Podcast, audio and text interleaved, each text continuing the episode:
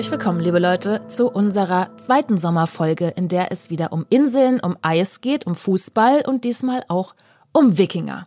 Und erstmal lieber Jürgen, hallo. Hallo, um Wikinger, ist ja spannend, oder? Ja, finde ich auch. Da habe ich mich ein bisschen reingegraben und habe gleich eine tolle Geschichte für euch. Aber erstmal will ich fragen, hast du eigentlich im Sommer irgendwelche Urlaubspläne? Äh, ja, das ist eine Geschichte, die mit alten Leuten zu tun hat. Darf ich dir trotzdem erzählen? Bitte, ja? na klar. Vor etwa zwei, drei Jahren, ich habe so ein paar alte Kumpels, mit denen ich studiert habe in Heidelberg und wir alle drei haben unsere Frauen da kennengelernt. Ja, vor 50 Jahren. Alle, allesamt. Und seitdem hängen wir zusammen. Und seitdem versuchen wir jedes Jahr uns ein, zweimal zu treffen. Und dann irgendwann vor zwei, drei Jahren sagte eine von uns, wir hatten doch mal gesagt, wenn wir alt sind und nie mehr laufen können, dann machen wir Flusskreuzfahrten. Und dann habe ich vor kurzem äh, gesagt, sag mal, sind wir schon alt genug dafür? Da sagt sie, aber ja, ich kann nur noch schlecht laufen. Okay, sag ich, bei mir geht's auch los. Also, wir machen eine Flusskreuzfahrt. Das machen wir jetzt Ende August. Das übliche Donau, Passau bis Budapest und dann wieder zurück. Das klingt doch aber ganz schön. Und es ist doch schön, wenn man noch ein bisschen krauchen kann, dann kann man auch noch zum Buffet. Ja, das hast du sehr gut ausgedrückt. Wenn man noch ein bisschen krauchen kann, ich fahre noch ein bisschen besser. Und für mich, also ich kann, bin ja noch ganz gut zu Fuß, geht's nach Norwegen, schön wandern, Ja. bisschen Oh, vielleicht äh, Fjorde angucken, mal gucken. Ich war da noch nie, bin sehr gespannt. Ey, waren schon zwei, dreimal. Super, super, ja, super. bin, also ich freue mich auch sehr. Und vielleicht auch ein bisschen deshalb ist in dieser Folge was Norwegisches drin, ein norwegischer Import quasi, denn wie Gut. schon angekündigt, es geht um die Wikinger. Wir reisen zurück um ganze 1229 Jahre ins frühe Mittelalter. Es ist auch Sommer. Es ist Sommer im Jahr 793 und da kommt England das erste Mal mit den Horden aus dem Norden in Kontakt. Wir sind an der Nordostküste Englands, gut 100 Kilometer die Küste runter von Edinburgh aus. Da gibt es eine Insel in der Nordsee, Lindisfarne, auch Holy Island genannt. Und auf dieser Insel, da steht ein Kloster. Und das ist ein Kloster, dessen Ruin man übrigens auch heute noch bewundern kann. Das Kloster ist zu diesem Zeitpunkt, in dem wir uns befinden, knapp 160 Jahre alt. Gegründet haben das schottische Mönche. Das ist ein Wallfahrtsort, ein Ort der Stille, der Kunst, des Gebets, wie ein Kloster halt. Und berühmt ist es für seine Schreibschule. So, und jetzt haben wir den 8. Juni 793. Es ist morgens. Ja, vielleicht ist es ein sonniger Tag, das Wasser glitzert, auf jeden Fall ist es ruhig und friedlich wie immer. Aber dann sehen die Ordensbrüder des Klosters etwas auf dem Meer, das sie nicht kennen. Seltsame Silhouetten und die flügen rasend schnell durch die Wellen direkt auf das Kloster zu. Die Umrisse kommen näher und jetzt können die Mönche auch deutlich mehr erkennen. Vielleicht wird ihnen jetzt auch etwas mulmig. Sie sehen langgestreckte Boote mit furchterregenden Drachen und Schlangenköpfen am Bug. Und dann vergeht auch nicht viel Zeit, bis die Boote auf den flachen Sandstränden landen. Herausspringen schwer bewaffnete Männer, ja, und die fackeln nicht lang. Sie rauben, plündern, morden und beladen ihre Schiffe dann mit ihrer Beute, mit Kreuzen aus Gold, wertvollen Manuskripten und auch Edelsteinen. Da gibt es zeitgenössische Quellen. In der angelsächsischen Chronik steht darüber, Sie töteten einige der Brüder, schleppten einige in Fesseln mit sich, viele vertrieben sie nackt und mit Beschimpfungen überhäuft, und manche ertränkten sie im Meer. Ja, grausame Zeiten. Und dieser Angriff, der gilt als der erste große Wikingerüberfall in Westeuropa. Und dazu gibt es noch eine Quelle, und zwar in Aachen. Dort lebt zu dieser Zeit der gelehrte Angelsachse Alcuin von York. Er leitet da die Hofschule von Karl dem Großen. Und so beschreibt er die Schreckensnachricht aus seiner Heimat. Wenn die Heiden die Heiligtümer Gottes entweihen, das Blut der Heiligen am Altar vergießen, das Haus unserer Hoffnung verwüsten, im Tempel Gottes auf den Reliquien der Heiligen wie auf Straßendreck herumtrampeln, welche Sicherheit gibt es dann noch für Britanniens Kirchen? Noch nie hat sich in Britannien solcher Terror ereignet, wie wir ihn jetzt von einem heidnischen Volk erlitten haben. Wir haben uns auch nicht vorgestellt, dass ein solcher Angriff von See her möglich wäre. Seht die Kirche des heiligen Cuthbert, der mit dem Blut der Priester Gottes bespritzt, ihres Zierrats beraubt. Ja, und ab da geht es ungefähr noch 250 Jahre so weiter, dass die norwegischen Wikinger erobern, erkunden, rauben und morden. Aber das ist nicht alles, was die Wikinger ausmacht. Viele von ihnen leben auch friedlich als Händler oder Bauern, ja, in den Gebieten, die sie vorher erobert haben.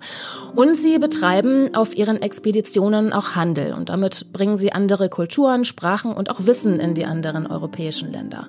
Und nicht wenige Wikinger bleiben dann auch zu Hause bei ihren Familien und betreiben da einfache Landwirtschaft. Das geht so weiter bis ins 10. Jahrhundert. Da ist die Stadt Haithabu südlich von Schleswig dann das größte Handelszentrum Nordeuropas, eine Multikulti-Stadt sozusagen. Sie bringt nämlich Menschen und Waren aus aller Welt zusammen. Und da leben auch Wikinger als Handwerker, als Kaufleute. Bis 1066 da nämlich wird Haithabu zerstört, weil slawische Angreifer es niederbrennen. Ja, und wenn ihr jetzt noch mehr über die Wikinger wissen wollt, wie sie gelebt haben, welche Künste sie beherrscht haben, dem sei dann das Wikinger-Museum Haithabu ans Herz gelegt. Das ist eines der bedeutendsten archäologischen Museen Deutschlands. Und wir erklären euch jetzt hier, wo der Name Haithabu herkommt. Also viel mehr macht es Jürgen. Ja, genau, tolle Geschichte. Zwei Ergänzungen, Eva, die glaube ich ganz gut passen. Erstens, was bedeutet eigentlich Wikinger als Name? Da habe ich tatsächlich nachgeguckt und da gibt es ähm, keine eindeutige Erklärung. Ich hab, mhm. weiß sie nicht mehr auswendig. Das kann ähm, sowas wie Pirat oder Seeräuber heißen, aber auch mhm. Männer aus dem Norden oder auch mhm. Kämpfer. Ähm, da gibt es verschiedene mhm. Wortstämme. Alles viel zu grausam. ähm, würde ich viel einfacher sehen. Wieg ist nämlich Bucht, ja. Und die Wieginger sind die Buchtenleute, die in den Buchten wohnen. Das hat zunächst mal nichts mit Raub und so zu tun, sondern bezieht sich einfach auf die Herkunft äh, der Männer. Und die zweite Bemerkung, ja, die Wikinger, und da musst, hättest du aufpassen müssen, da vor tausend Jahren, die kamen dann auch die Flüsse hoch in Norddeutschland, Elbe natürlich auch, bis Hamburg und so, und haben dann Frauen geraubt. Die hatten nämlich im Norden kaum welche. Und äh, da kannst du froh sein, dass du damals nicht schon gelebt hast. Ne? Wer weiß, was passiert wäre. Die hätten mal schön einen auf den Deckel bekommen. ja, gut, äh, wenn du es geschafft hast, aber glaube ich, Wikinger waren ja, für sowas glaube, gestählt, glaube ich. Gestählt, ja, gut. Ja. Mhm. ja, ja. Gut, die zwei Bemerkungen dazu. Ja, und jetzt wenden wir uns mal an Heiterbu zu. Und da gibt's zum Glück das wunderbare Buch von Wolfgang Laur, ein Ortsnamenlexikon von Schleswig-Holstein, oder dass wir dort oben ja kaum einen Ortsnamen erklären können. Und der hat folgende Erklärung, Eva. Er sagt, der Name ist seit dem 9. Jahrhundert überliefert und es gibt eine Runeninschrift und die spielt eine große Rolle. Und die Runeninschrift äh, von der zweiten Hälfte des 10. Jahrhunderts, da steht Haithabu. Aber die große Frage ist, wie liest man das? Hm? Das, was man schreibt, ist ja nicht unbedingt immer das, was man so liest. Und äh, Lauch sagt ganz klar, man muss das lesen, Hitherby. Und zwar muss man folgendermaßen lesen, Hitherby. Und wir sagen ja heute Heid Habu. Ne? Wir trennen es in Mitte, was falsch ist. Und diese Lesung und die heutige Aussprache Haitabu ist im Grunde eine falsche Wiedergabe auf die Runeninschrift. Das ist im Grunde eine falsche Lesung. Also wir müssten eigentlich Hesabi sagen. Sagt kein Mensch. Wir sagen Haitabu. Der Name selbst ist nicht allzu schwierig. Hast du schon mal was von Buddhabü gehört? Bullabü, äh, Astrid Lindgren, ja, ja klar. Ja, die Kinder von Bullabü ja. oder wir Kinder von Bullabü habe ich damals ja, gelesen. Sicher. Und dieses Bü da hinten, mhm. das haben wir nämlich auch in Schleswig-Holstein, das heißt eigentlich nur Siedlung. Und Hedeby, Heiterbu ist die Siedlung in der Heide oder an der Heide. Die Heidesiedlung. Ich glaube, wenn man es weiß, kann man es fast noch verstehen. Und wo, aus welcher Sprache kommt das dann her? Oder wer hat dem den Namen gegeben? Ja, das ist ein schwierig. Aber hier würde ich sagen, die äh, Schreibung, die wir haben, geht auf Nordgermanisch zurück. Und das kann man auch machen, weil das Dänische gehört ja auch zu den Nord Nordgermanischen. Ich würde also sagen, die, der Name kommt aus dem Nordgermanischen. Das passt auch ganz gut zur Lage bei Schleswig. Und dann gibt es heute noch einen Ort, der heißt Hedeby. Und das ist nicht derselbe Ort, aber derselbe Name, nur eben mit moderner Form. Liegt ein paar Kilometer weiter weg von Heiterbu. Witzig. Haben wir alles? Ja, ich hätte noch ein kleines Quiz über die Wikinger. Was, ein Quiz? Ja, also ich, nein, es ist nur ein kleines wahr oder falsch. Ich frag dich was, was ich rausgefunden habe. Also, wenn wir jetzt heute äh, Wikinger-Filme sehen, oder ja. dieser, dieser kleine junge Wiki, der da immer mit dem Finger an der Nase rummacht, dieses Comic, dann haben die Wikinger ja immer Helme mit Hörnern getragen. Haben die Helme mit Hörnern getragen? Kann nur raten, Eva. Nein. Genau, also wenn ich schon so doof frage. Ja, ja, wahrscheinlich. Dadurch bin ich darauf gekommen, dass es wahrscheinlich dann richtig, richtig ist. Genau, ne? denn diese Hörnerhelme, die man in Wikingergebieten gefunden hat, die sind wohl schon rund 1000 Jahre älter, als es die Wikinger Oh ja. sind. Und das haben Forscher in Dänemark rausgefunden. Aber es ist auch eine Sache, die wahr ist. Das bekannteste Wikingergetränk, Met, dieses bierähnliche Gebräu mit Honig, das stimmt wohl, dass das damals ein ganz klassisches Getränk bei den Wikingern Das war. haben nicht nur Wikinger getrunken, das haben auch die Germanen getrunken. Das besagt schon Tacitus in seiner Germania. Und Met enthält das Wort, was es im Slawischen auch gibt, nämlich Met ist Honig. Und das ist ein Honigwein, aus Honig hergestellt. Und die haben ganz gern da eingesoffen, ne? kann man gut, gut sagen. Und das, äh, die Römer, die waren ja geschickt, ne? Äh, die Tacitus, muss ich vielleicht sagen, Tacitus Germania, was er geschrieben hat, das war gemeint, Eva. Ich will wissen, wie meine Feinde leben und wie sie sind, damit ich dann mit denen besser umgehen kann. Und die Römer haben schon ziemlich früh erkannt, wenn ich die äh, Germanen, die Germanenstämme, die ja keine Einheit gebildet haben, wenn ich die immer ähm, äh, auseinanderbringe, ne, den einen was verspreche, was der andere nicht hat, dann kann ich das dafür sorgen, dass die gegen dann gegeneinander auf ein los auf sich losgehen und dann bin ich fein raus. Das hier haben die Römer dann auch ganz geschickt gemacht zum Teil. Also äh, die Germanier geschrieben, ich will wissen, wie der Feind so ist und womit ich ihn vielleicht dann auch treffen kann. Also eine sehr alte Weisheit, kenne deine Feinde. Mhm, Aber dort stehen trotzdem ganz tolle Geschichten drin, da in, in der Germania, die uns unheimlich helfen, äh, das Leben der alten Germanen besser darzustellen. Nicht so richtig passend zum Met, aber passend zum Sommer ist Eis. Jetzt wird ja viel Eis gegessen, es ist heiß und da gucken wir jetzt in den Sommerfolgen auch immer auf verschiedene Eisnamen. Kennt ihr die hier noch, diese Werbung aus den 90ern?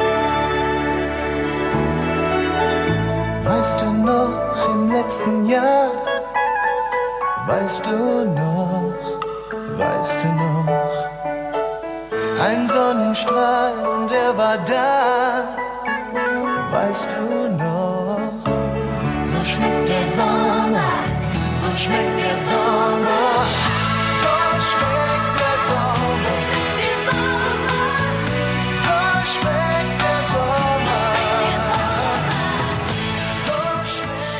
Und da geht es um Langnese. So, Jürgen, hat der Langnese-Erfinder besonders viel gelogen oder was war da los, dass er immer eine lange Nase bekommen hat?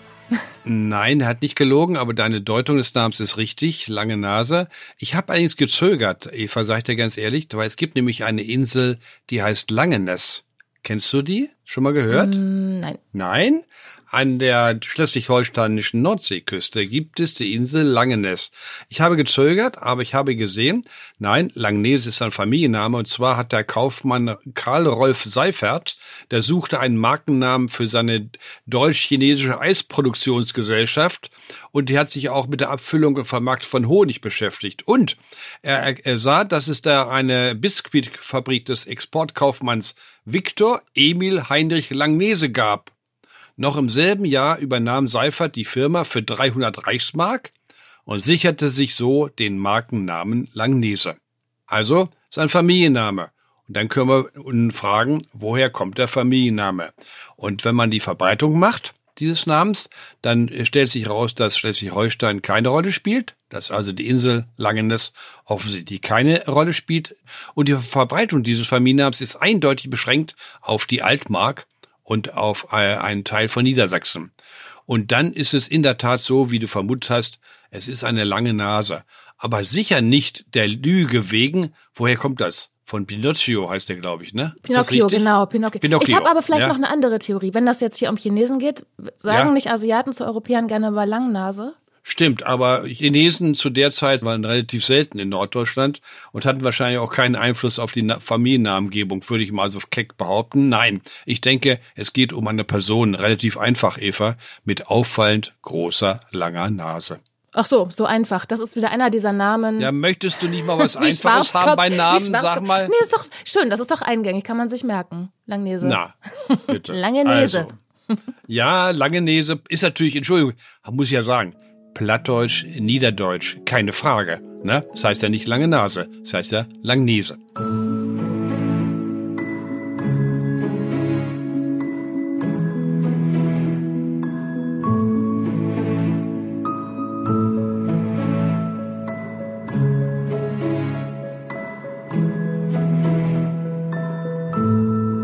Und wo könnten wir unser Eis in diesem Sommer essen? Vielleicht ja auch auf Rügen auf der größten Insel Deutschlands, bekannt unter anderem für weiße Kreidefelsen, Badestrände mit feinem Sand. Und da waren wir ja letzte Folge schon kurz für die Störtebeker Festspiele in Ralswiek. Und heute wollen wir auch noch gucken, warum Rügen Rügen heißt. Tja, Eva, wenn man das wüsste. Oh, wie bei Hiddensee, keine Ahnung. ja, wenn man das wüsste. Ich habe darüber mal was geschrieben und habe mich da also erkundigen müssen. Oh, die Geschichte ist kompliziert, weil es gibt nicht nur Rügen äh, so aus der historischen Zeit, so etwa seit 900. Es gab auch schon in der Antike bei Ptolemäus, also im ersten Jahrhundert nach Christus, einen antiken Ort Rugion. Und jetzt kannst du dir vorstellen, worum die Diskussion geht. Ist das Rügen oder ist das Rügen nicht? Und dann gibt es noch eine Geschichte. Es gibt nämlich eine Völkerbezeichnung Rugii. Und wieder hast du die Frage, ist das von der Inselname Rügen abgeleitet? Oder hat die Insel ihren Namen von dem Volksstamm? Ja, was machen wir denn jetzt? Und dann gibt's noch einen Vorschlag der sagt äh, von J. Nalepa, das ist ein polnischer Wissenschaftler, der also sagt, wir müssen wohl von einer Grundform Rugia ausgehen für den Inselnamen und dann ist wohl weder die Völkerbezeichnung noch dieser antike Ort von einer Bedeutung. Und wenn man diesen Weg geht, Rugia, dann hätte ich dazu eine Idee, von der ich nicht weiß, ob sie richtig ist. Glaub mir bitte, Eva, das weiß ich nicht, ob das richtig ist.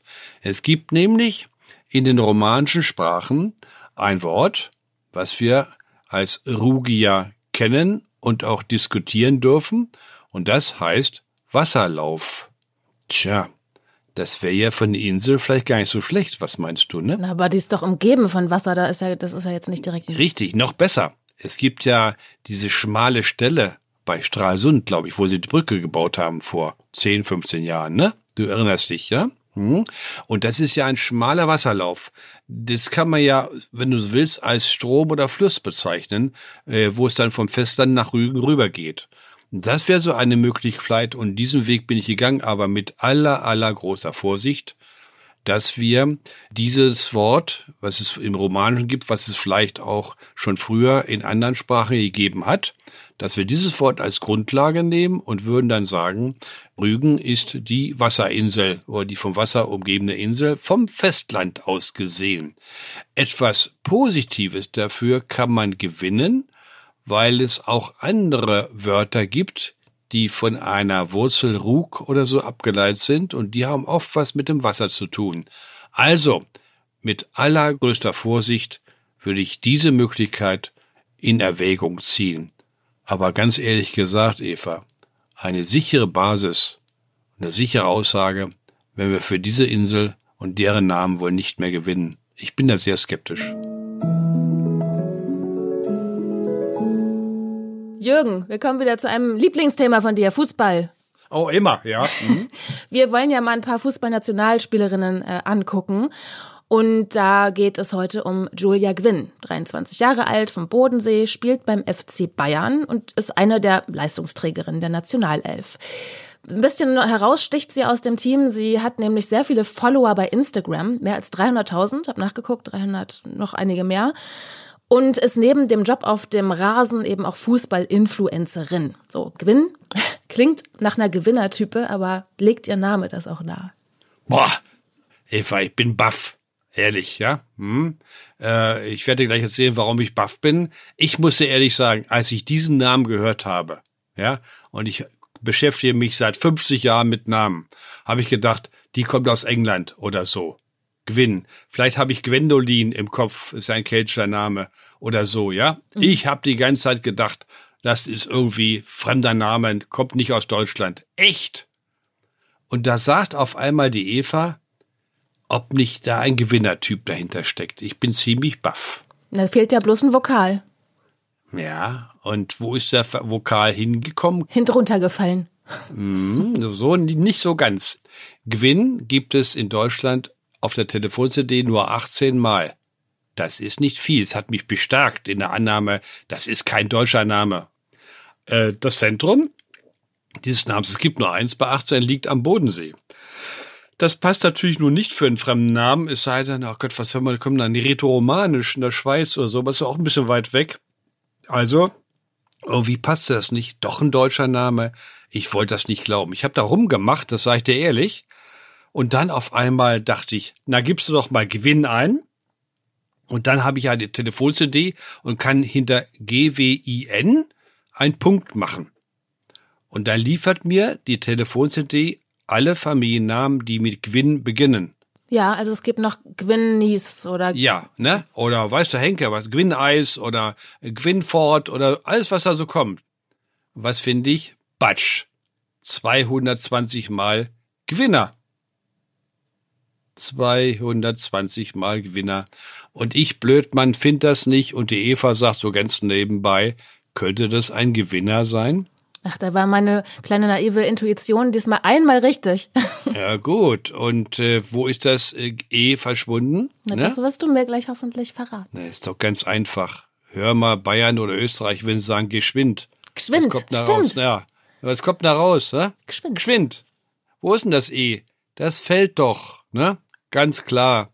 Und äh, ich habe dann noch diesen Namen Gewinner habe ich schon mal gehabt und der Gewinner konnte seinen Stammbaum bis Ende 1700 zurückverfolgen. Da war natürlich klar, also England fällt alles weg, hatte auch die Schreibweise mit Y gehabt und auch dieser Name ist in Bayern zu Hause. Dann habe ich alles kartiert, habe Gewinner kartiert und Gewinner kartiert, ne? Nebeneinander. Die einen gelb, die anderen blau und dann siehst du, dass äh, Gewinner nur in einem bestimmten Bereich vorkommt, nämlich in Baden-Württemberg. Wir nennen das dann alemannisch und Gewinner dann in allen anderen Bereichen Deutschlands sozusagen.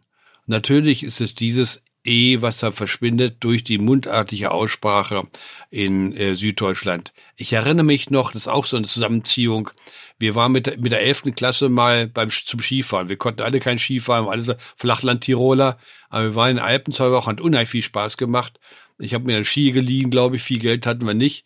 Und dann ha- hatten wir ähm, Studenten aus Wien, die habe ich nie vergessen. Die konnten natürlich Ski fahren wie die Teufel. Und die haben uns da unterrichtet. Und dann schrie er immer, Ski zusammen, Ski zusammen. Das heißt auf gut Deutsch, Ski zusammenhalten. Ja, damit man da nicht kreuz und quer drüber fällt. Ja klar, zusammen, also wird zusammengezogen zu zusammen. Ne? Das bleibt noch übrig. Das habe ich nie vergessen. Die zusammenziehen und so haben wir hier auch einen Gewinner, einen erfolgreichen. Na, ich bitte doch dich, da kann doch nichts mehr schiefgehen, oder? Hm? Und um einen ja erfolgreichen Tag soll es jetzt auch noch mal gehen, denn du hast zu guter Letzt noch was, Jürgen, wovon du berichten möchtest. Und da geht es um die Nacht der Wissenschaften in Göttingen. Richtig. Wir hatten vor ein paar Tagen, hatten wir äh, Nacht der Wissenschaft in Göttingen. Ja. Und das war eine irre große Veranstaltung. Echt klasse. Und es waren 25.000 da, soweit ich weiß. Und es gab, glaube ich, 100 verschiedene Aktionen. Ne? Du hast ja gar nicht alles geschafft. Wurde auch geklagt hinterher. Leute, zieht das mal ein bisschen auseinander. Wir wollen uns nicht nur ein Ding ansehen, sondern mehrere Leute. Sachen, ne? Und was haben wir gemacht? Wir haben ja dieses Projekt Ortsnamen von Niedersachsen und Westfalen, müssen wir alle bearbeiten. Und meine beiden Mitarbeiter hatten das super vorbereitet. Und zwar haben sie Folgendes gemacht. Für Südniedersachsen, Göttingen ist ja Südniedersachsen, haben sie eine Karte gehabt von Südniedersachsen. Da waren etwa so 30 Ortsnamen drauf. Ähm, aber diese 30 Ortsnamen standen dort nicht mit der heutigen Form da, sondern mit einer Form, die vor 800 Jahren wir in historischen Urkunden, in Belegen gefunden haben. Also, kleines Beispiel. Wir haben ja einen Ort Jünde, der hieß vor 800 Jahren Union. Also doch schon ein bisschen anders. Und dann hatten sie 14 kleine Ständer mit heutigen Ortsnamen daneben gestellt. Da konnte man dann draufstellen. Und die Aufgabe, die 14, äh, wo die heutigen Namen drauf sind, 14 Ständerchen, dann dorthin zu stellen, wo der historische Name zu finden ist. Und natürlich richtig zuzuordnen. Hm? Das hat denen unheimlich viel Spaß gemacht. Und wir hatten dann auch eine Belohnung. Entweder Gummibärchen oder ein Ortsnamenbuch des Kreises Göttingen. Wir hatten nämlich noch ein paar übrig. Und wenn Sie gefragt haben, ähm, äh, kann ich das Ortsnamenbuch haben, dann haben wir ihnen das gegeben. Die waren völlig baff und sagten zum Teil, kann ich das wirklich behalten? Und eine Geschichte hat mir mein Mitarbeiter noch hinterher erzählt, die sagt, da kam einer, hat das Auf Aufgabe gelöst und hat ein Gummibärchen genommen. Nach zehn Minuten kam er wieder und hat gesagt, kann ich vielleicht doch lieber das Ortsnamenbuch haben? Das fand ich schön. Und hat er das Oder- Gummibärchen wieder ausgespuckt oder was? Nein, das hat er, glaube ich, noch nicht gegessen. Ich war nicht dabei. Aber ich hatte noch ein schönes Erlebnis. Und zwar, äh, es ging ja um Ortsnamen vor allen Dingen. Und da kam ein Besucher und der hatte auf seinem T-Shirt deutlich zu sehen, ich komme aus Osnabrück. Dann habe ich ihn angeguckt, sag Hallo und sag ich, sag mal, Sie haben da stehen, Sie kommen aus Osnabrück, da kommen Sie auch her wahrscheinlich. Ne? Nickt da und so, klar, ich komme aus Osnabrück. Frage ich ihn, sagen Sie mal, ähm, der Ort heißt Osnabrück, das heißt doch wohl eine Brücke über was, über die Osna oder was? Aber der Fluss heißt doch da Hase. Warum heißt denn der nicht Osna oder so? Warum heißt das nicht Hasenbrück? Da hat er mich total verblüfft angeguckt und gesagt, ey, darüber habe ich noch nie nachgedacht. Ich sag, sehen Sie, deswegen sind wir hier. Ne? Und dann habe ich ihm die Geschichte erzählt. Die ist mich spannend, Eva. Ich weiß nicht, ob wir schon mal erwähnt haben. Die Geschichte läuft so. Die Hase fließt durch Osnabrück, richtig. Die Hase entspringt weiter im Süden und äh, fließt dann noch weiter nach Norden. Ich glaube in die Elbe rein oder in Ems, glaube ich, in Ems. Und äh, äh, dann ist es so, dass so ein Fluss, wenn er so 100, 200 Kilometer lang ist, der hat ja, und das ist das Entscheidende, von Anfang an nicht einen Namen gehabt. Ne? Die an der Quelle, die haben dem Fluss, dem Wasser einen Namen gegeben. Und die an der Mündung haben ihm auch einen Namen gegeben. Glaubst du, Eva, dass die einen Namen gleich waren? Natürlich nicht, ne? Die einen haben den gegeben, die anderen den anderen.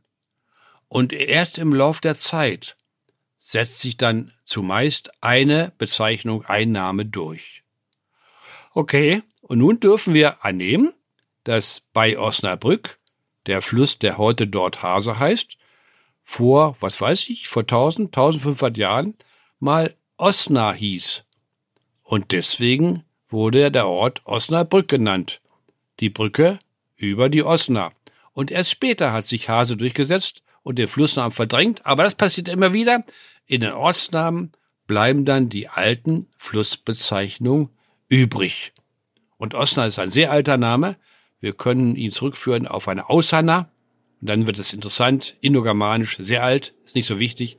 Aber eins fand ich so toll, dass der Besucher dann sagte, das ist ja eine tolle Geschichte. Man denkt nie darüber nach, warum das Osnabrück heißt, aber der Fluss aber Hase. Und so etwas kann man dann an solchen Abenden dann klären. Macht Spaß. Und vielleicht auch noch in manchen Folgen von You Name It, woher die Namen kamen, woher Orte Das kommen. Richtig, und da freue ich mich drauf. Und äh, eins darf ich dir sagen, Eva, es gibt jede Menge Namen. Genau. Und wenn ihr da draußen einen Namen habt, den ihr mal geklärt haben wollt, euren eigenen zum Beispiel, dann schreibt uns jederzeit an name at newdaymedia.de und dann gucken wir, ob wir da was rausfinden für euch. Und ansonsten habt einen schönen Sommerurlaub, wenn ihr welchen macht. Und wir hören uns, wenn ihr mögt, in zwei Wochen wieder. Bis dann. Bis dann.